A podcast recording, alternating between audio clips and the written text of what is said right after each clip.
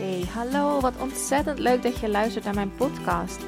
In deze podcast hoop ik je te inspireren en tips en ideeën te geven over internationaal ondernemen, emigreren en outside of the box denken.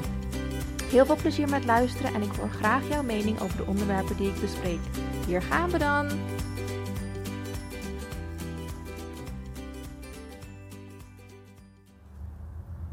Welkom, welkom, welkom. Wat super leuk dat je luistert naar mijn allereerste podcast. Super spannend, maar ik heb al zo lang het gevoel dat ik dit mag gaan doen. Ik word zelf enorm geïnspireerd door verschillende podcasts. En die zal ik ook zeker met jullie delen.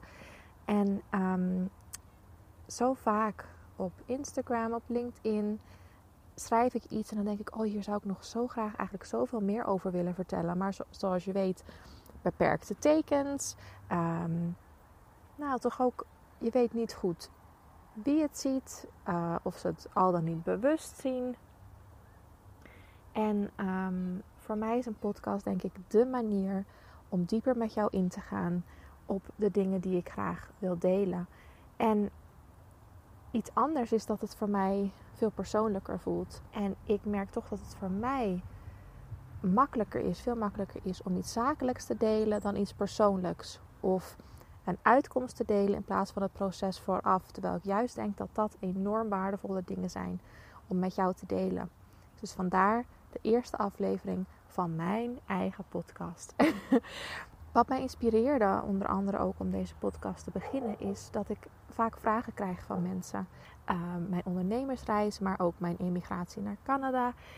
Het werk dat ik doe en waarom ik het doe. Met mensen met disabilities en in het onderwijs. En ja, ik kijk er gewoon enorm naar uit om dat met jou te gaan delen.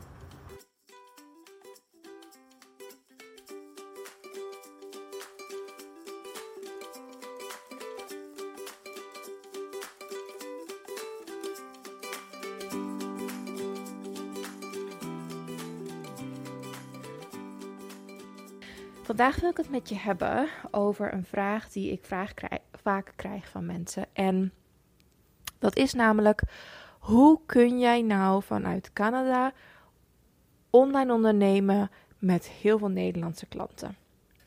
En ik kan me voorstellen dat dat een vraag is die leeft, omdat het is natuurlijk ook gewoon heel ver weg.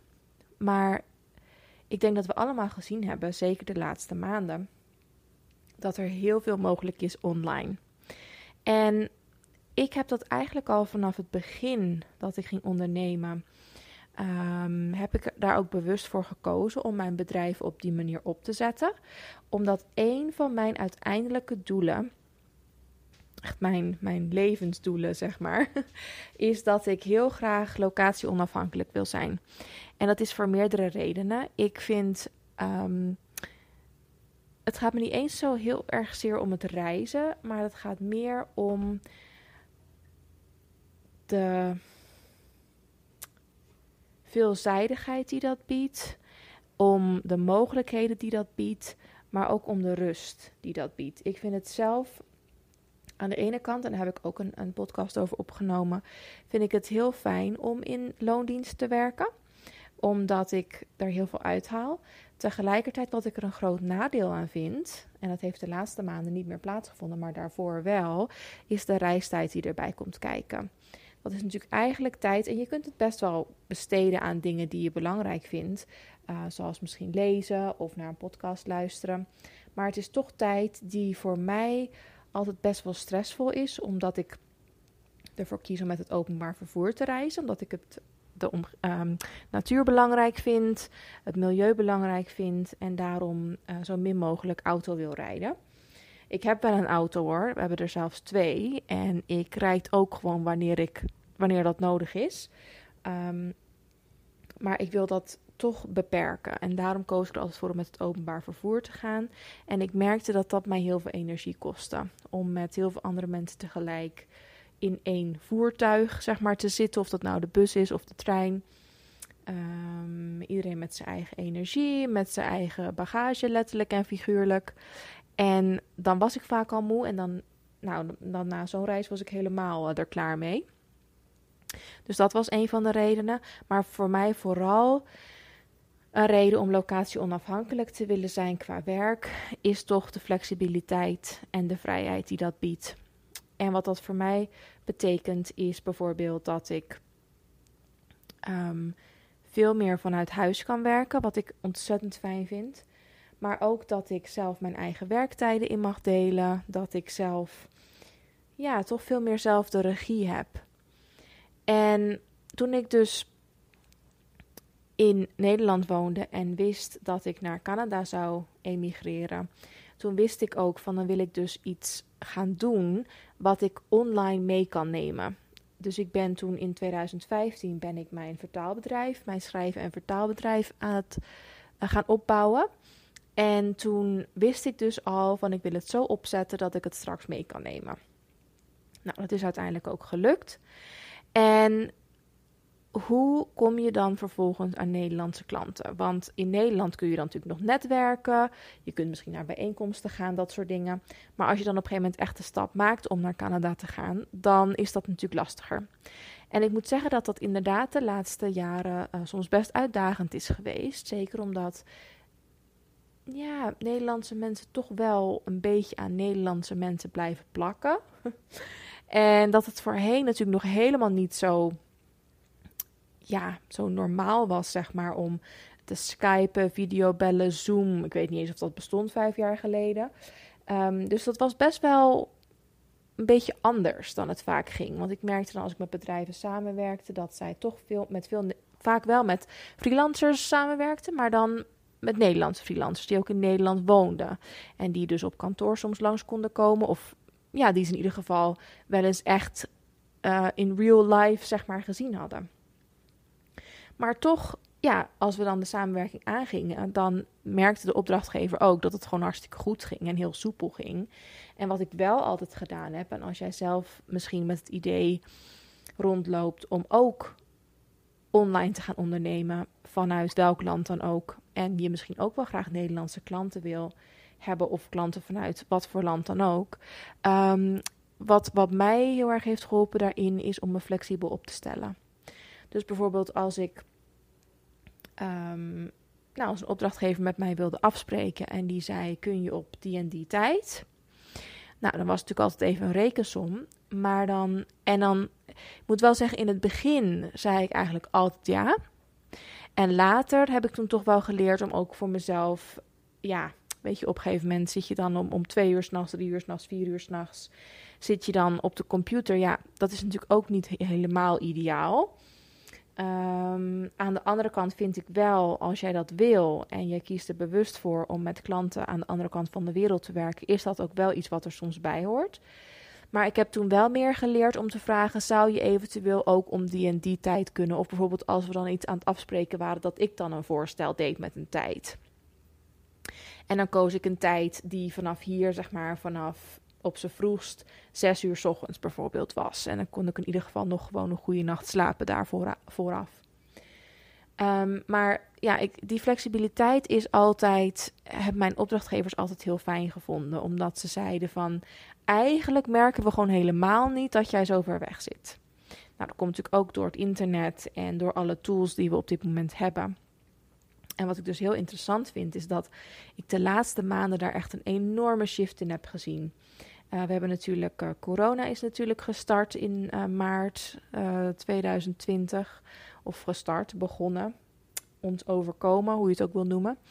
En vanaf toen was iedereen natuurlijk eigenlijk geforceerd. Werd geforceerd om vanuit huis te werken. Of op andere manieren toch vanaf een afstand te werken. En dat heeft een hele grote shift veroorzaakt in hoe makkelijk mensen daarop overschakelen. En nu zien natuurlijk ook heel veel mensen van ja, het maakt ook eigenlijk helemaal niet uit of je nou met elkaar in een kantoor zit of niet. Want samenwerken gaat hartstikke goed als je maar, en dit zijn echt 2 tips van mij. Ten eerste heel open en eerlijk communiceert. En ook iets bijhoudt waarin je die communicatie vastlegt. Veel opdrachtgevers beginnen met mailen bijvoorbeeld. Maar ik weet zeker voor mijn vertaalbedrijf zijn er vaak projecten waar heel veel verschillende bestanden bijvoorbeeld bij komen kijken. Verschillende deadlines, verschillende structuren en dat soort dingen. En daar is het heel erg belangrijk om vanaf het begin goed af te spreken met de opdrachtgever. Hoe gaan we dit met elkaar bijhouden? Want als je dat niet doet, dan is de kans natuurlijk groot dat het een beetje een chaos wordt. En dat geldt voor, denk ik, alle bedrijven en alle, wat voor werkzaamheden je ook doet. Maar dat is mij in ieder geval een grote tip van mij. Als je op afstand met iemand wil samenwerken, is om dat echt heel goed te organiseren en goed in te richten. En daarnaast dus die open en eerlijke en ook wel snelle communicatie. En daar is het ook weer mee. Ja, dan komt het inderdaad soms voor dat ik 's ochtends om 6 uur een mailtje stuur. Of 's avonds om 10 uur. Of wat dan ook. Maar ik vind het belangrijk dat als de opdrachtgever mij iets stuurt, dat ze vervolgens niet 8 uur lang op een antwoord hoeven wachten. Nou weten ze vaak wel, zeker als ze wat langer met mij samenwerken, van dat het soms eventjes kan duren. Of dat ze denken, oh, hoe laat is het nu bij haar? Oh, het is 2:30 s'nachts. Nou, oké. Dan weet ik dat ze misschien nog heel even niet reageert. En ja, zelf heb ik gemerkt dat e-mailen soms ook best wel tot chaos kan leiden. Dus ik vind het altijd fijn om te werken met bijvoorbeeld Trello of een spreadsheet in Google Drive, waar je dan allebei bij kunt, zodat je allebei de communicatie daarin kan vastleggen. Maar ook kan aangeven van dit is gedaan of dit is een opmerking die ik er nog bij heb. En dat werkt echt supergoed. Dus eigenlijk voor locatie onafhankelijk ondernemen, wat voor mij in ieder geval tot nu toe heel goed heeft gewerkt, is dus open communicatie, duidelijk dingen vastleggen en bijhouden. Maar ook flexibel zijn.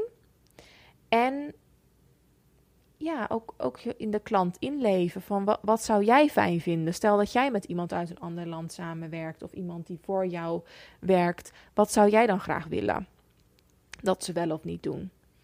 En dus jezelf echt in de schoenen van je klant even zetten, zeg maar. Put yourself in their shoes. En hoe kom je vervolgens aan klanten? Want ik zei natuurlijk al van, als je in Nederland woont, en daar ben ik met mijn bedrijf begonnen, ben ik misschien, ik denk iets meer dan een half jaar. Maar hoe kom je dan vervolgens aan klanten? En dat is ook, vind ik, heel interessant hoe dat dus ontwikkeld is in de laatste paar maanden eigenlijk. Want voorheen, ik heb het wel eens eerder genoemd in mijn podcast, heb ik veel aan Facebookgroepen gehad, waarin andere ondernemers ook zitten.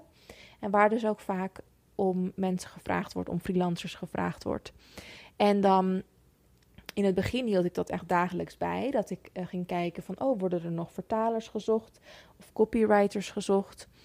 En dan reageerde ik. En hoe ik dan reageerde was, ik schreef altijd een persoonlijke mail. Dus ik had geen bestandje of tekstje wat ik kopieerde en plakte. Ik zorgde er altijd voor dat ik de website had bekeken van degene die om freelancers vroeg. Dat ik wist, of in ieder geval voor zover ik dat kon vinden natuurlijk, maar waar zij voor stonden. Ik las altijd heel goed waar ze precies om vroegen. En dan reageerde ik daarop. En ik denk dat het daarbij belangrijk is dat jij aangeeft van waarom jij. En zeker, ik heb dat zelf met tekstschrijven ervaren. En daarom ben ik met mijn bedrijf uiteindelijk ook meer de vertaalrichting opgegaan. Omdat ik soms het gevoel had dat er nog 100 anderen op dezelfde oproepjes reageerden. En dat, ik hou gewoon echt niet van dat leuren. En ook daar zal ik nog een andere podcast over opnemen. Van specifiek hoe ik aan klanten kom. Maar nu echt even over dat stukje internationaal. En van een afstand, zeg maar, aan klanten komen. Dus ik... Ja, dat vond ik dan lastig. En dan merkte ik dat degene die dus dat oproepje had geplaatst, die had echt, weet ik het, hoeveel reacties gekregen. En voelde zich denk ik ook heel erg overweldigd. Dus dat was moeilijk. Maar voor vertalen, dat is toch natuurlijk veel specifieker.